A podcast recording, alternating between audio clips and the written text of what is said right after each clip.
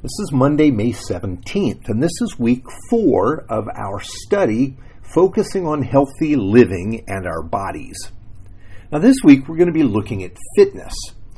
Or a better way to think of this week is to see it as a call to be active and to keep moving. The dictionary definition of fit- fitness is simply health. The idea of fitness is rooted in the fact that God made us for movement and activity. And really, the worst thing we, we can do with our bodies is nothing. Now, it is true that we need rest, yet our bodies were designed for action.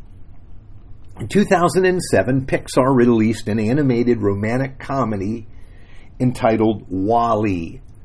The movie tells of life in the 29th century, when life on Earth for human beings is impossible because of toxic waste. For hundreds of years, humans have lived in space. And because technology has become very advanced, computer driven machines cater to their every whim. And in the process, human beings have become sedentary and diminished in their capacities. Really, they become helpless without having, without having to fight gravity and with their needs taken care of. Now, such a story would have been shocking to the people of Jesus' time, and really to any ancient people. Why? Survival was a battle, and everyone had to work to produce food to take care of themselves and their families. So, fitness was of little concern, because pretty much everyone had to keep moving just to survive, unless they were sleeping or eating. Now, because of the continuous need for resources that required work, work was praised and laziness was shunned. Indeed, for them, work was the source of fitness. So, as you can imagine, Scripture teaches us very little directly about fitness. Now, today we think of the good life in very familiar terms to the lives lived by humans during, the, during WALL-E's time. In this view, everything would be taken care of for us, and we wouldn't have to work. So even fitness is something you need to add to your life just to keep going. But the vision of the good life for God's people of old involves staying active through your work and fulfilling your responsibilities through each day. Here are warnings against laziness that are found in the book of Proverbs. The soul of the sluggard craves and gets nothing, while the soul of the diligent is richly su- supplied. That's Proverbs 13:4. The desire of the sluggard kills him, for his hands refuse to labor. Proverbs 21:25. And finally, Proverbs 6:6. 6.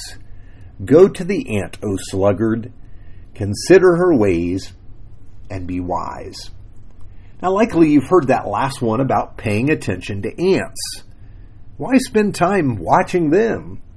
They're not large, but their power is found in the fact that they keep moving. They employ a simple discipline in their work, and this is how they complete amazing projects, how they can be so productive and thrive. Years ago, on a trip in Central America, we were driving and came across a real sloth trying to cross the road. Now, if you've ever seen a sloth close up, you know why that's a bad idea. They move at glacial speed. Now, knowing that he was bound to be run over, a member of our group took mercy on him, picked him up, took him across the road, and placed him in a tree. The question for us this week is how can we keep moving in a culture in which we really don't have to be active? How can we care for the bodies God has given to us to fulfill our mission of enjoying and serving Him? Now let's go back to that WALL-E story. When the human beings in the movie were in danger, they didn't have the strength to protect themselves. They found themselves in a trap created by their own technology and the dependence that was there because of it. And that's the thing for us.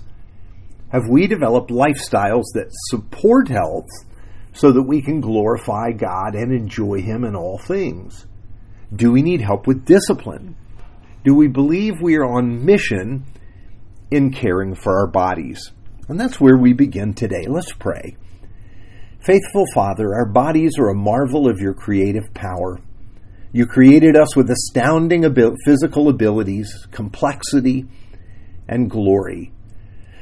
Show us the way to live healthy so that we might enjoy the gift of life that you have given to us.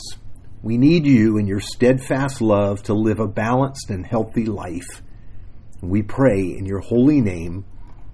Amen.